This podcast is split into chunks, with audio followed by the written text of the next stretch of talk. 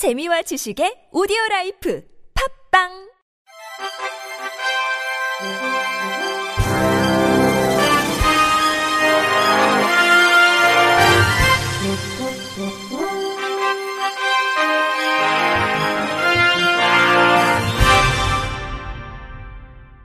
청취자 여러분 안녕하십니까? 9월 30일 금요일 KBIC에서 전해드리는 생활 뉴스입니다.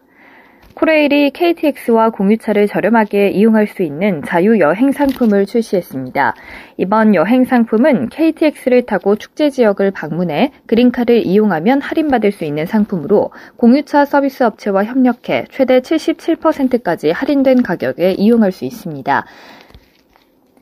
대상 축제는 10월 7일부터 10일까지 열리는 강릉 커피 축제와 임실 앤치즈 축제, 10월 14일부터 16일까지 열리는 순창 장류 축제, 10월 10일부터 30일까지 열리는 진주 남강 유등 축제, 오늘부터 10월 23일까지 열리는 영주 풍기 인삼 엑스포입니다.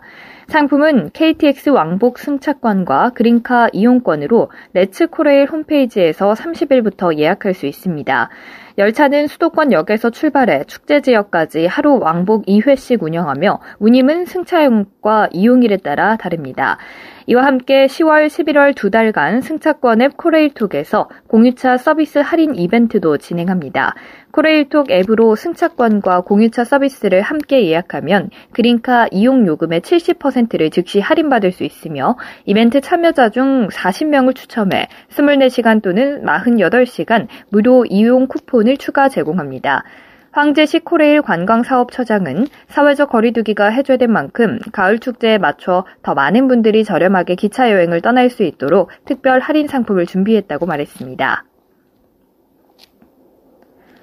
울산 도심을 남북으로 가로지르는 자동차 전용 도로인 이해로가 12년 3개월 만에 공사 끝에 30일 오전 10시부터 완전 개통됐습니다.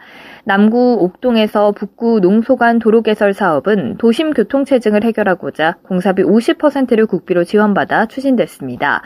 전체 길이는 1, 2구간 16.9km로 4,813억 원의 공사비가 투입됐습니다. 1구간은 남구 옥동 남부 순환도로부터 중구 성안동까지 8km, 2구간은 중구 성안동부터 북구 농소동까지 8.9km입니다. 1구간은 2013년 1월 착공해 2019년 6월 중구 북부 순환도로부터 중구 성안동까지 올해 7월 남구 문수로부터 중구 북부 순환도로까지 개통됐습니다. 이 구간은 2010년 6월 공사가 시작돼 2017년 9월 개통됐습니다.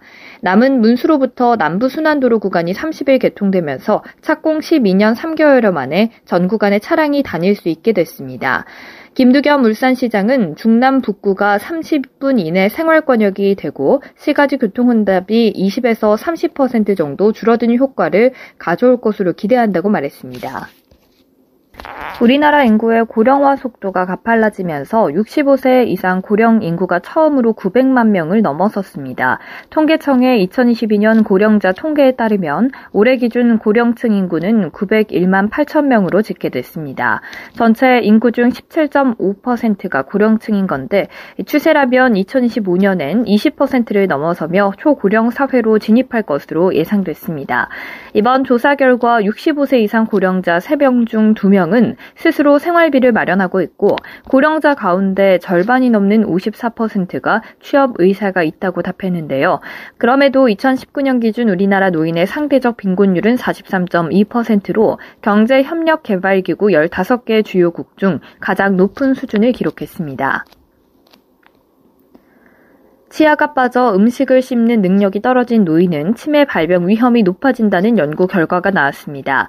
연세대 치대 치주과학교실 차제국 박진영 고경화 교수 연구팀은 60세 이상 고령 환자가 발치 치료를 받은 뒤 임플란트 등으로 치아 복구를 하지 않았다면 씹는 능력이 떨어지는데 이때 치매 발생 위험이 커진다는 것을 발견했습니다.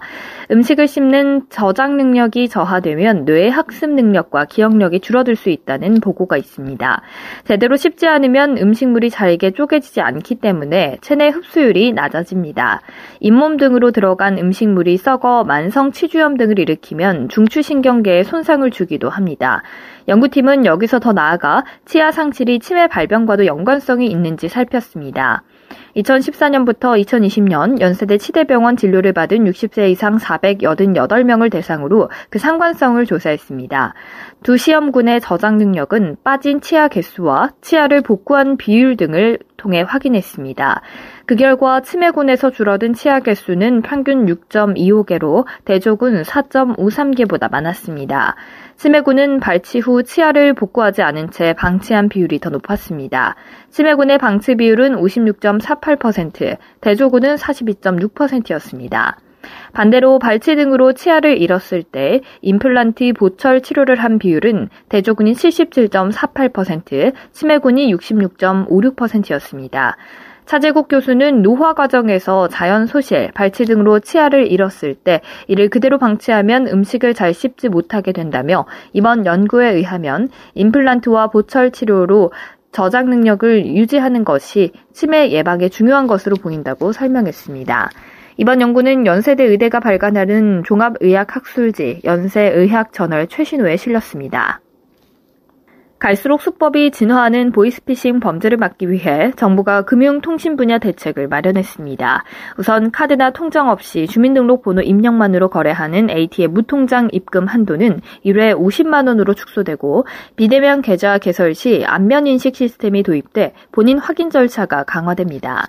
뿐만 아니라 비대면으로 오픈뱅킹에 가입한 경우 3일간 자금 이체가 제한됩니다. 정부는 다음 달부터 개인이 통신사에 개설할 수 있는 회선수를 3개로 축소 하고 대포폰 개통이나 보이스피싱 등의 이력이 있는 명의자는 신규 개통을 제한하기로 했습니다.